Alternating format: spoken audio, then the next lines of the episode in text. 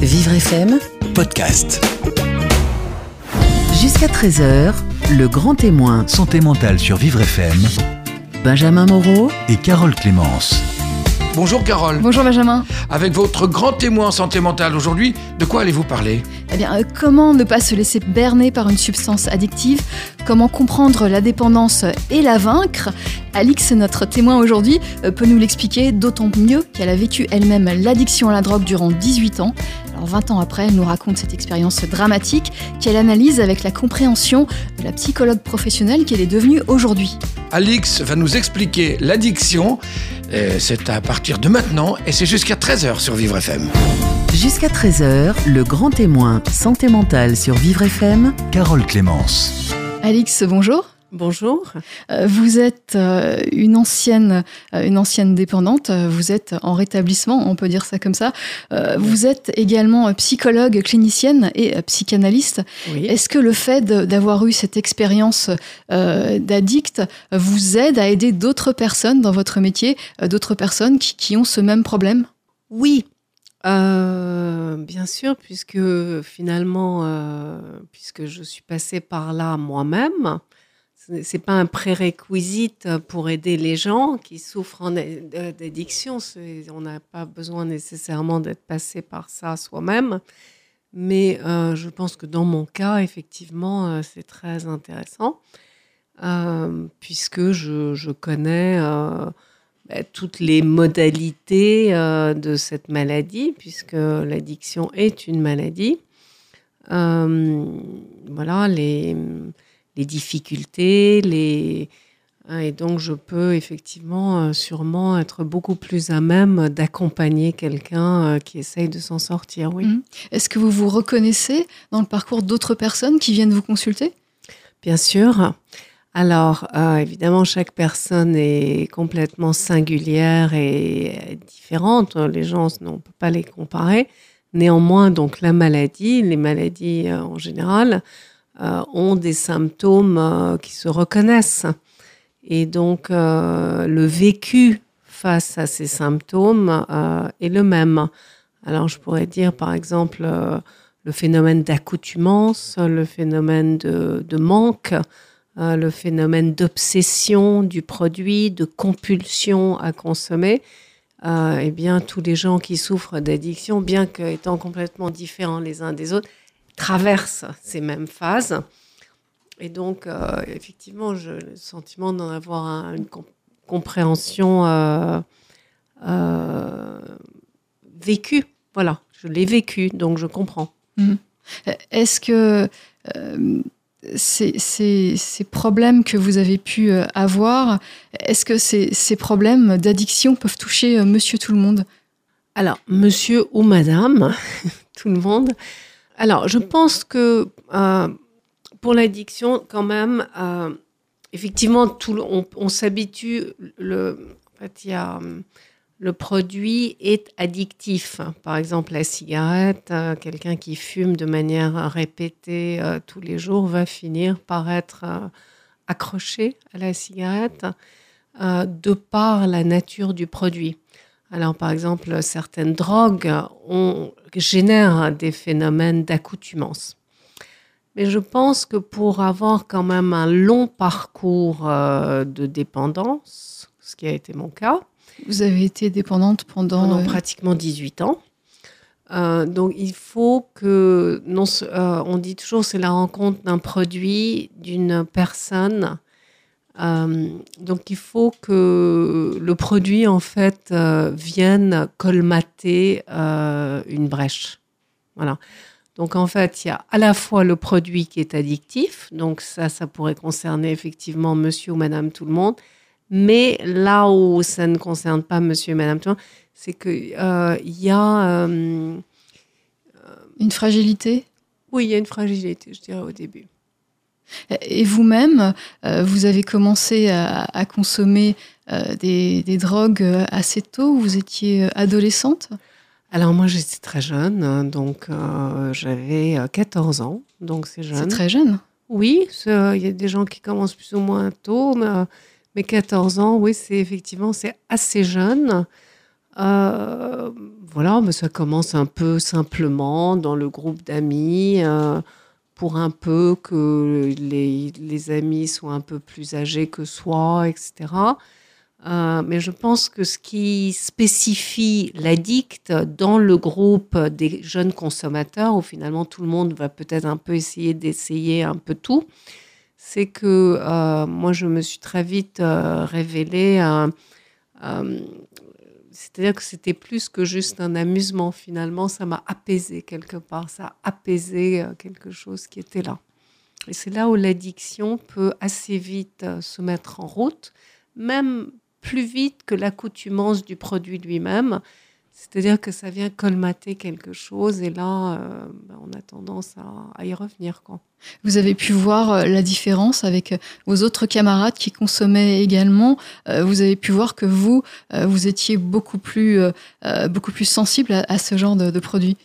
Oui, oui, oui, j'ai pu voir très vite, effectivement, que peut-être les, autres camarades euh, s'arrêtaient après un premier euh, joint, par exemple, ou euh, deux ou trois verres, et que moi j'étais quand même, ben, j'étais déjà assez sans limite, voilà. Et je pense que ce sans limite qui venait sûrement de ma vie d'avant, de mon enfance, de mon adolescence, le manque de cadre peut-être euh, s'est révélé euh, très euh, prégnant au moment où finalement il fallait déjà avoir des limites bien précises et bien affirmées.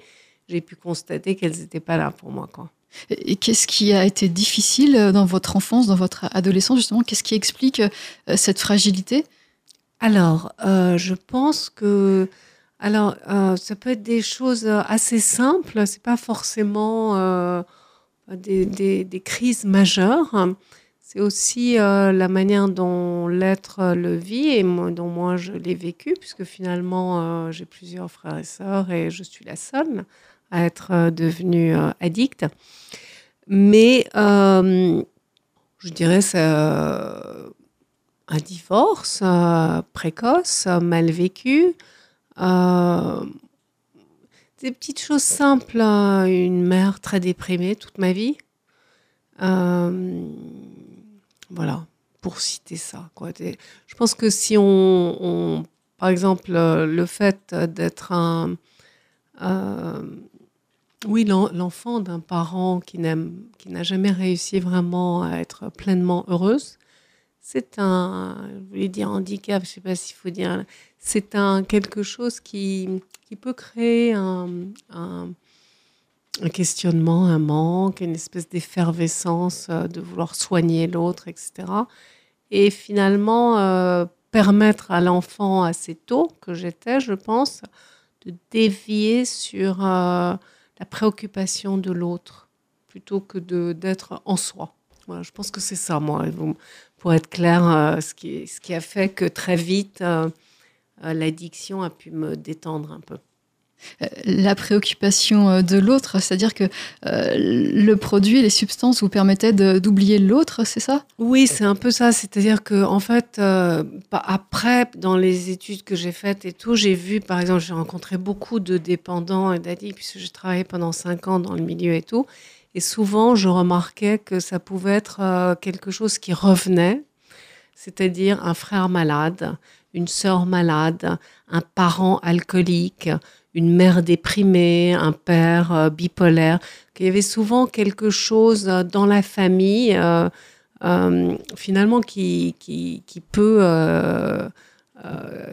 une souffrance vécue par l'autre que vous-même vous absorbiez, c'est ça? Oui, c'est ça, c'est-à-dire une préoccupation, une préoccupation qui fait que, euh, oui, que on se sent euh, responsable, voire dans certains cas coupable. Moi, j'ai eu des patients qui oui, qui, avait du mal à être eux-mêmes parce que un frère était très malade, euh, une sœur, euh, et donc euh, ça venait dans dans la tristesse aussi de la famille et de et peut-être les parents qui s'occupent plus du frère malade et donc eux se sentent moins bien. Donc voilà, il y a. Et, justement, euh, absorber euh, une drogue, absorber euh, un joint, fumer un joint, absorber, je sais pas, de l'héroïne, une drogue dure, ça aide dans ces cas-là?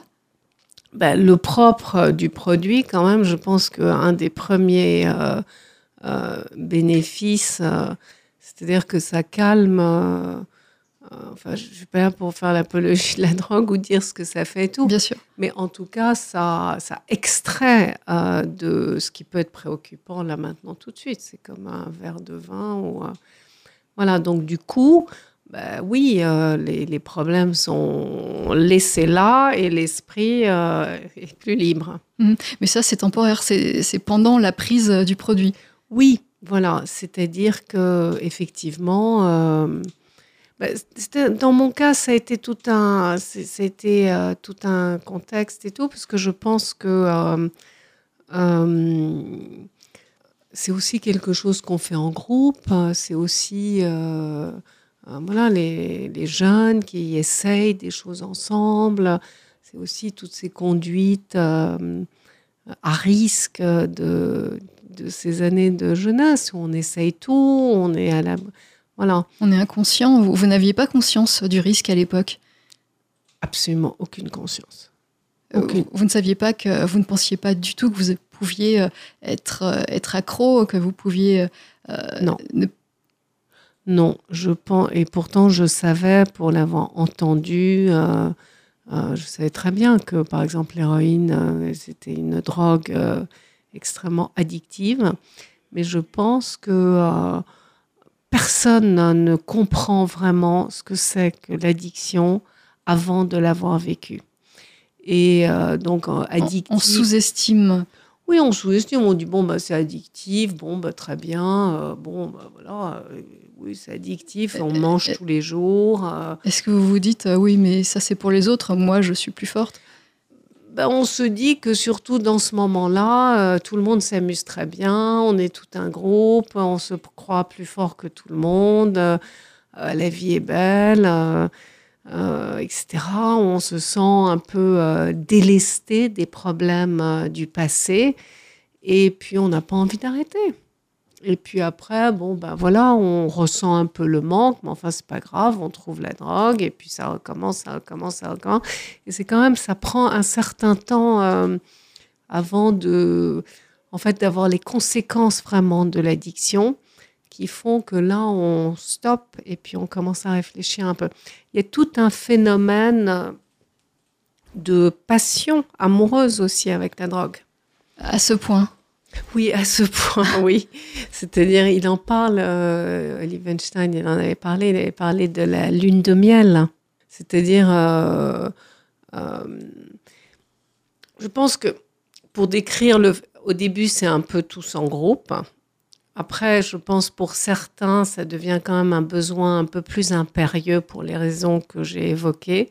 C'est-à-dire que ça, c'est pas juste un amusement entre copains, c'est aussi quelque chose qui vient soigner quelque chose. Un besoin, un vrai besoin. Un vrai besoin. Donc cette personne, donc c'était mon cas, donc va peut-être commencer à rechercher à prendre de la drogue même seule. Et puis après, il y a un phénomène euh, d'isolement. Et puis, euh, peu à peu, la drogue, finalement, prend euh, toute la place dans la vie. Euh, alors, on va moins au lycée, on va moins à l'école, le lycée vous met dehors, euh, donc... Euh, on va continuer, Alix, à parler justement de, cette solitude, de cette exclusion progressive. On va continuer à en parler sur Vivre FM. Restez avec nous. Jusqu'à 13h, le grand témoin. Santé mentale sur Vivre FM. Carole Clémence. Alix, vous êtes notre grand témoin aujourd'hui sur Vivre FM. Euh, vous évoquiez, euh, juste avant qu'on fasse une pause, vous évoquiez euh, l'isolement, l'isolement que, vous étiez en train de vivre suite à, cette addiction. Est-ce qu'on peut expliquer un petit peu plus, plus en détail comment, comment vous viviez ça? Par exemple, vous étiez au lycée lorsque vous étiez en, situation de dépendance. Oui. ça s'est passé comment à ce moment-là? Euh, eh bien, euh, en fait, bah, j'ai arrêté l'école, tout simplement. Vous, vous euh, n'arriviez plus à, vous rendre au cours, c'était ça? Oui, parce que bah, oui, parce qu'il y a des conséquences. Alors la fatigue, on se réveille plus le matin, on n'étudie plus, on se fait virer, on est nerveux, on engueule son prof. Enfin, il y a beaucoup de, conséquences quand même assez rapides et, c'est très difficile de poursuivre en général quand on commence euh, parcours euh, addictif. Alors à l'époque, vous preniez combien de moi, j'ai commencé jeune avec les amphétamines, donc j'avais 14 ans. Euh, donc, euh, euh, donc voilà, donc j'ai été renvoyée une ou deux fois des écoles et tout. J'ai quand même poursuivi mes études après, mais je pense que ça a vraiment pris ça a pris toute la place. Je suis devenue euh, Alix, euh, dépendante aux drogues, avec les amis euh, dépendants aux drogues, avec pour but de prendre de la drogue chaque jour, d'aller là où il y avait de la drogue, etc. Mais aussi dans un contexte quand même avec toutes les années à Paris où les concerts, euh, la musique. Euh, euh. Donc vous étiez, si je comprends bien, vous étiez dans un milieu de personnes addictes comme vous et, vous étiez dans un milieu fermé et, vous viviez ça plutôt, plutôt naturellement? Ben, Oui, quelque part, effectivement, j'avais un petit réseau social et en fait, effectivement, euh, bah, l'école euh, est passée à côté, quoi. j'ai une, vie différente. Alors, les personnes, euh, vos anciennes amies, j'imagine que vous les, vous les aviez, ou elles vous ont oublié, ou vous les avez oubliées. Vous avez changé d'amis, vous avez changé de, proches. comment ça s'est passé? Ben, Je pense que moi, j'étais de, de dès très jeune. Euh, comme j'ai dit, j'avais ce problème euh, très crucial quand même euh, avec, pense, la maladie de ma mère. Donc, qui était quand même vraiment un problème pour moi, parce que je pense que ça m'a impacté beaucoup. et j'avais je pense que j'avais pas la même joie de vivre et la même légèreté que les autres enfants très jeunes. Et donc, euh, finalement, en fait, euh, la drogue permettait un espèce de, de combat, de recherche euh, et aussi de rejeter un milieu qui, pour moi, en fait, n'avait rien réglé, n'avait pas réussi à, soigner ma mère, quoi, quand même, quelque part. Donc, c'était une forme de révolte contre ça. Voilà. Euh, la drogue prenait euh, toute la place. Et euh, dans une journée type, c'était quoi vous, vous, vous, leviez, vous, vous consommiez hmm. tout de suite? Alors, il y a eu plusieurs phases parce que là, c'était le début, j'étais jeune. Mais ça prend un certain temps à s'installer, en fait, l'addiction au début. Donc, on commence, on est jeune, c'est le samedi, c'est le week-end, mais néanmoins, on est fatigué quand même. La semaine, on travaille moins bien, etc. Et tout. Mais c'est après, c'est vers 17, 18 ans, euh, etc. Et tout. Euh, je ne me suis pas complètement retirée du monde tout de suite. Il y a tout un moment, et c'est là où ça peut être un peu traître il y a toute une phase où à la fois on arrive à maintenir une vie de famille, une vie professionnelle, mais l'addiction est là comme ça de manière quotidienne, tous les jours, etc. Jusqu'au jour où on se rend compte que bah tiens, il n'y a pas euh, euh, il n'y a pas de le whisky quand je rentre du travail le soir. Et puis, euh, nous voilà à 11 h du soir, 23 h dans la voiture pour aller chercher euh, le whisky. Et en fait, et à la fin du parcours, c'est là où, ça où effectivement euh, bah, le travail professionnel a sauté. En général, les conjoints s'en vont. La famille est épuisée, dégoûtée et cesse de vous voir pour cesser de souffrir, puisqu'ils ont été euh, exposés à de longues années d'espoir et de défaite et donc ils se trouvent dans une situation où ils sont complètement impuissants. Et c'est là où finalement euh, le dépendant, donc moi, c'est ce qui s'est passé pour moi, finalement se retrouvent dans une espèce de, effectivement, ce que vous décriviez comme un milieu où euh, finalement il n'y a plus que la drogue, plus que les gens de la drogue. Et là, euh, on s'enferme, ça tourne en rond jusqu'à euh, ce que soit on se soigne et on arrête tout ça, ou soit en général le parcours, ben, c'est l'hôpital psychiatrique où on meurt ou vous n'êtes pas arrivé jusque-là. Non, je crois que je suis encore vivante, ouais.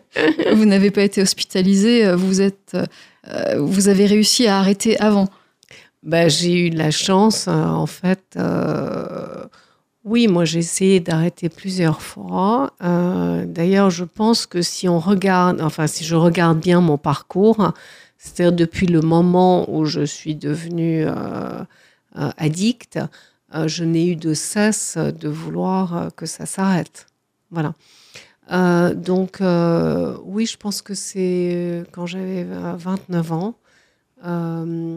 Je pense que j'arrêtais, je, reprenais, j'arrêtais, je reprenais. Donc, je, récapitule. Depuis 14 ans, vous aviez une consommation progressivement assez importante. Et à 29 ans, vous avez, après plusieurs essais pour arrêter, vous, vous avez réussi. Voilà. C'est-à-dire que je me suis arrêtée quand j'ai eu des enfants. Donc j'ai eu deux enfants, euh, j'avais 22 ans et mon fils 24. Et donc là, j'ai eu une longue période euh, d'arrêt total euh, de tout ce qu'on appelle les drogues dures.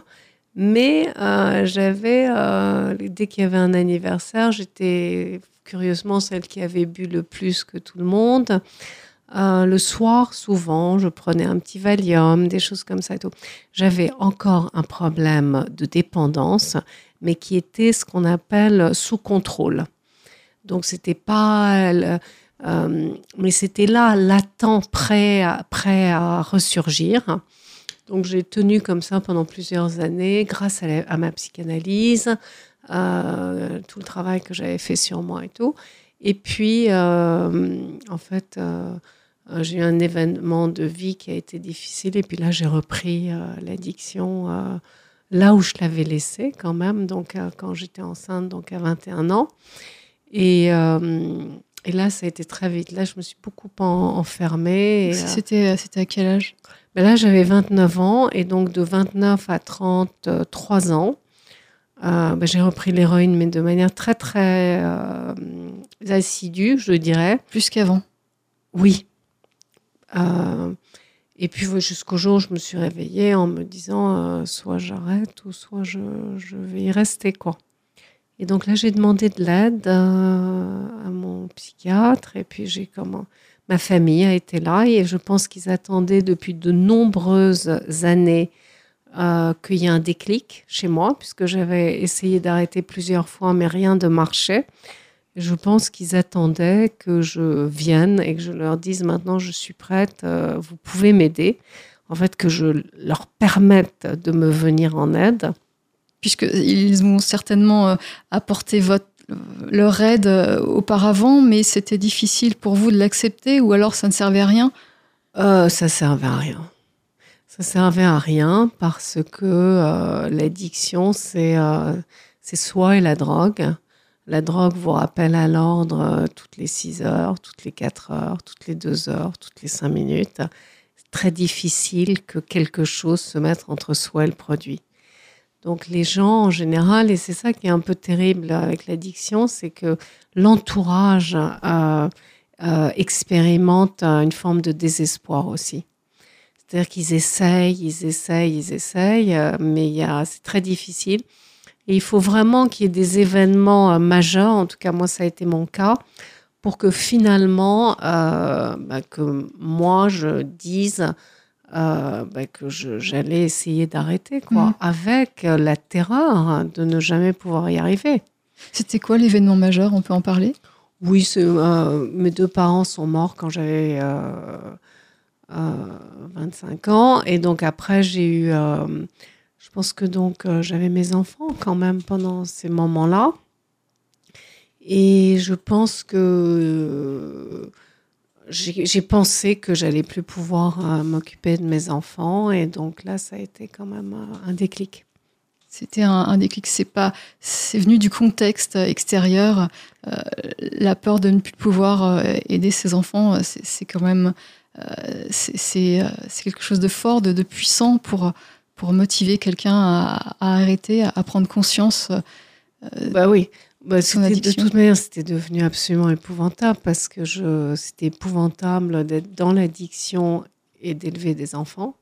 Donc c'était une culpabilité de tous les jours euh, absolument euh, ignoble. Donc je n'avais que comme choix que de décider de les confier à d'autres gens. Donc il y avait ça. En plus, euh, c'était un contexte où j'avais reçu un certain héritage de mon père qui était mort. Donc finalement, j'avais tout l'argent dont j'avais besoin.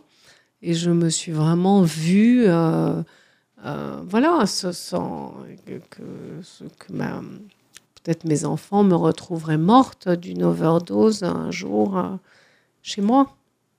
Et donc ça, c'était extrêmement difficile à vivre. Et, et puis, j'en pouvais plus, quoi. J'en avais marre. Je me suis dit, il faut que, faut, faut que je m'arrête, quoi, là. Faut et, vous vous êtes arrêté. Euh, bah, on continue. oui. On va continuer d'expliquer euh, votre parcours, Alix. On continue sur Vivre FM. Vous êtes notre grand témoin. Jusqu'à 13h, le grand témoin. Santé mentale sur Vivre FM. Carole Clémence. Nous sommes avec notre grand témoin d'aujourd'hui, Alix sur Vivre FM. Euh, nous avons parlé de la difficulté euh, euh, qu'il y a eu à, s'arrêter, en tout cas à, prendre conscience qu'il fallait s'arrêter, il fallait s'arrêter de consommer de la drogue. Alix, qu'est-ce qui a fait que ça a été si difficile de s'arrêter? Alors, donc, ben c'est difficile parce que d'abord, il y a l'addiction donc il y a le phénomène de manque et le phénomène d'accoutumance. Donc le corps est habitué euh, à la drogue. Donc euh, quand euh, on se drogue pas, on a des symptômes physiques extrêmement difficiles à gérer, voire impossibles. Donc il y a ce premier phénomène physique qu'il faut dépasser. Donc, en général, les gens vont en centre de désintoxication. C'est ce que vous avez fait? Oui. Moi, j'ai pu être aidée parce que ma famille euh, est arrivée chez moi et que j'ai été directement dans un centre de désintoxication où je suis restée pendant dix jours. Et après, je suis partie dans un centre aux États-Unis où je suis restée pendant huit mois. C'est énorme. Oui, c'est beaucoup. C'est alors c'est un peu la méthode euh, américaine. On reste longtemps. En France, les centres sont un peu moins longs, mais tout aussi efficaces. Ça reste très bon. Et euh, voilà, puisqu'ils considèrent que finalement, euh, on peut être très fragile pendant les premiers temps et que c'est aussi intéressant de rester ensemble, en groupe, et finalement de gérer euh, dans ce, genre de centre, on appelle ça la gestion de la prévention de la rechute. C'est-à-dire que les premiers temps, euh, il s'agit de prévenir ce qui pourrait être un motif de rechute. Et le fait d'être dans des centres de traitement ensemble permet de faire un travail d'écriture, un travail de groupe, un travail sur soi et de... Euh, euh, voilà, Il y a un effet d'entraînement, un effet d'émulation euh, qui, vous a aidé. Donc au bout de ces huit mois, vous êtes sorti et euh, vous, ne, vous, ne, consommiez plus, vous n'aviez plus envie de consommer? Je, Non, je dirais pas que j'avais plus... En... C'est-à-dire que je ne sais pas si c'est envie de consommer, c'est plutôt de temps en temps des pulsions de consommer. Et en général, quand les choses se passent mal, quand il y a quelque chose de stressant, c'est-à-dire que le corps répond comme il a toujours répondu pendant l'addiction. C'est-à-dire que pendant 18 ans, à chaque fois que j'avais un stress, un moment de tristesse ou une peur, je prenais un produit.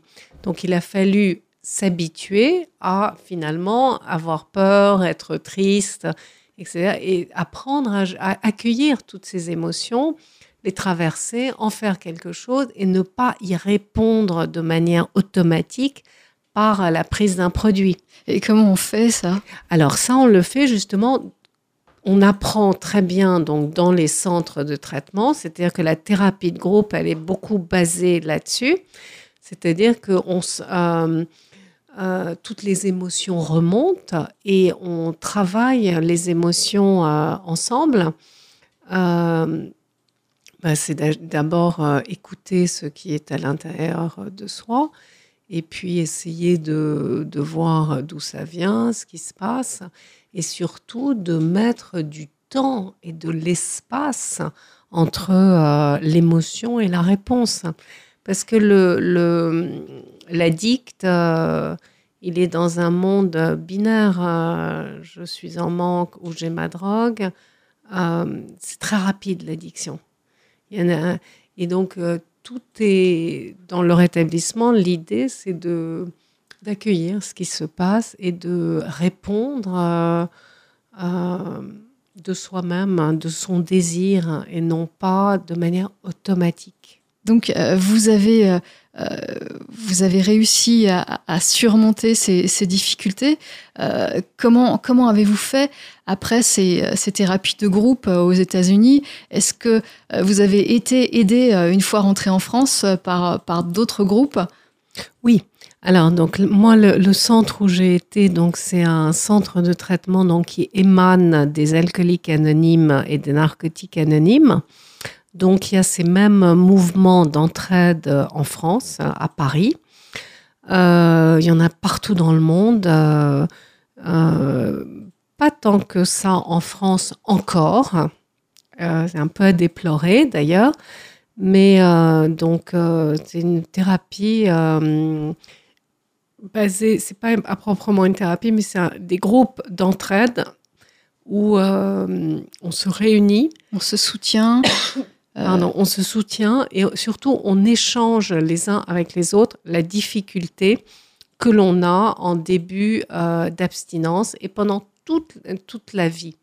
C'est-à-dire qu'on considère que euh, les vieux réflexes de euh, de prendre un produit, de prendre un verre, de prendre un Valium si on a un ennui, de prendre un morceau de sucre ou d'aller fumer 20 cigarettes et tout. Finalement, ce réflexe-là, il est là tout le temps. Soit parce qu'il a été trop appuyé pendant tout le temps de la dépendance, mais que finalement, toute notre vie, on devra y faire face.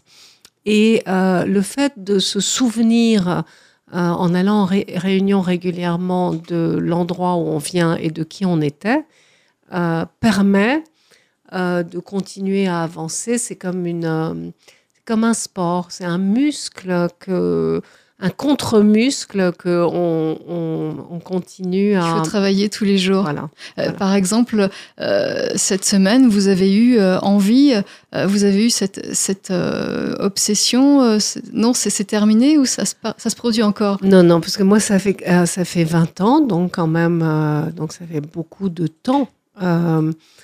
donc, l'envie de consommer, non. Ça ne m'arrive plus du tout, je n'y pense plus. Euh, je ne l'envisage absolument plus du tout, du tout, du tout. Euh, parce que je pense qu'il y a beaucoup de temps entre moi et la dernière prise d'un produit et que j'ai pu expérimenter, mais dans mon vécu, que tout se traverse. Et pourtant, vous ne vous considérez pas comme rétabli. Vous vous considérez comme en rétablissement. Voilà, c'est ça. Alors, je dirais en rétablissement dans le sens où euh, l'addiction, euh, je veux dire, c'est à la fois la prise d'un produit et tout, mais c'est aussi toute une série de comportements. Alors, c'est une certaine euh, euh, tendance à hum, satisfaction immédiate, une certaine impatience. C'est-à-dire que toutes ces choses qu'on développe pendant l'adolescence ou même à l'âge adulte, le temps de réfléchir, le temps de prendre de la distance, de mettre les choses en perspective et tout. Tout ça, c'est complètement balayé dans l'addiction. Il s'agit d'avoir le produit maintenant, tout de suite. Donc, euh, en rétablissement, euh, en tout cas moi pour ma part, je pense que c'est le cas de beaucoup de dépendants, on a tendance à... peut-être on n'est pas tout à fait dans la persévérance. Euh, Vous avez un caractère différent aujourd'hui euh, dû à, à ces, euh, ces 18 années de, de dépendance? Alors, je dirais que mon caractère s'est extrêmement transformé par l'addiction de manière dramatique et parce que je suis en établissement aujourd'hui, je pense que je suis beaucoup plus calme que Monsieur Tout le Monde du coup, si on voulait dire. Donc du coup, vous avez, euh, vous avez un, un caractère encore différent. Euh, vous avez, ça a changé votre vie. Vous n'avez pas retrouvé euh, votre perception, votre façon de penser euh, antérieure à, à votre prise, euh, prise de drogue. Vous avez, vous êtes une personne complètement différente. Ben, j'ai été euh, appelée à faire un, un certain, et nous sommes tous, euh, en tant que membres de Narcotiques Anonymes, appelés à faire un travail sur nous-mêmes qui fait que euh, peut-être euh, on se pose euh,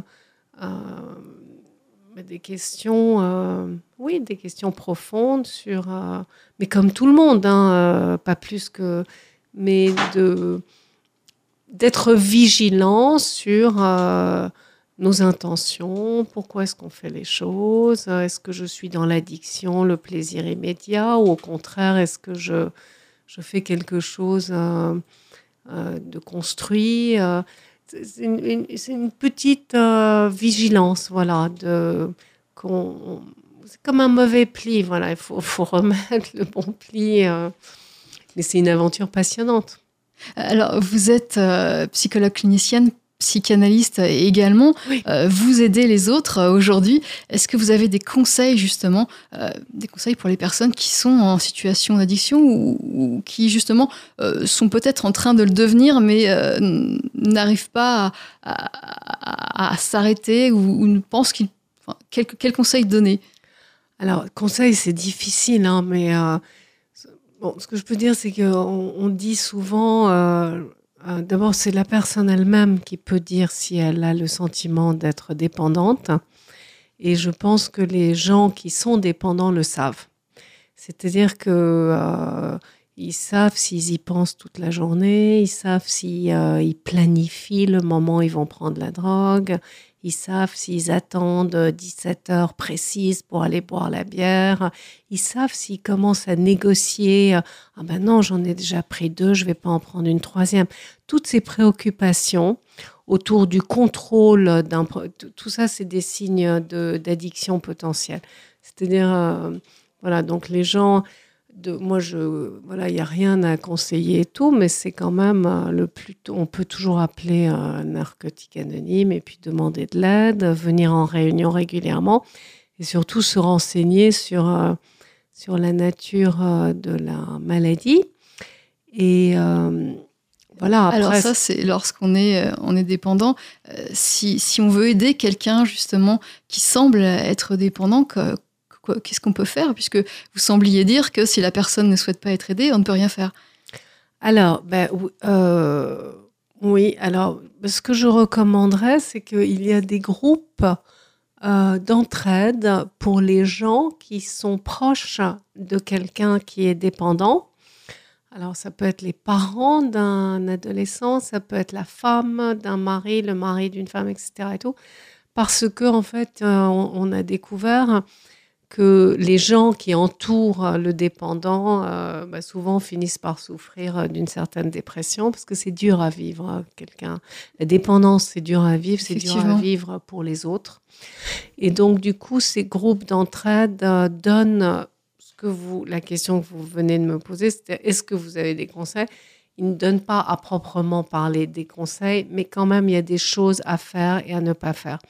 C'est-à-dire qu'il faut, euh, on peut pas pousser le dépendant à se rétablir, mais on peut, euh, je pense, éviter de, de cautionner euh, la dépendance. C'est souvent très difficile pour les proches parce que ça peut vouloir dire ne plus répondre au téléphone, ne plus payer les dettes et voire même se séparer complètement. C'est très compliqué. Est-ce qu'on peut, est-ce qu'il faut le faire? Est-ce qu'il ne faut pas le faire? Euh, En tout cas, il faut être aidé euh, lorsqu'on est parent, lorsqu'on est proche, Oui. euh, pour ne pas commettre d'impair. Il, il vaut mieux aller voir, par exemple, Narcotique Anonyme ou aller voir euh, une psychologue qui s'y connaît, comme vous. Oui, je pense qu'effectivement, pour l'entourage, et d'ailleurs dans les centres de traitement, souvent, dans le cursus, il y a une journée pour la famille. Dans les centres aux États-Unis, ça dure une semaine. La famille vient pendant une semaine parce qu'on considère que la famille est pratiquement tombée malade aussi.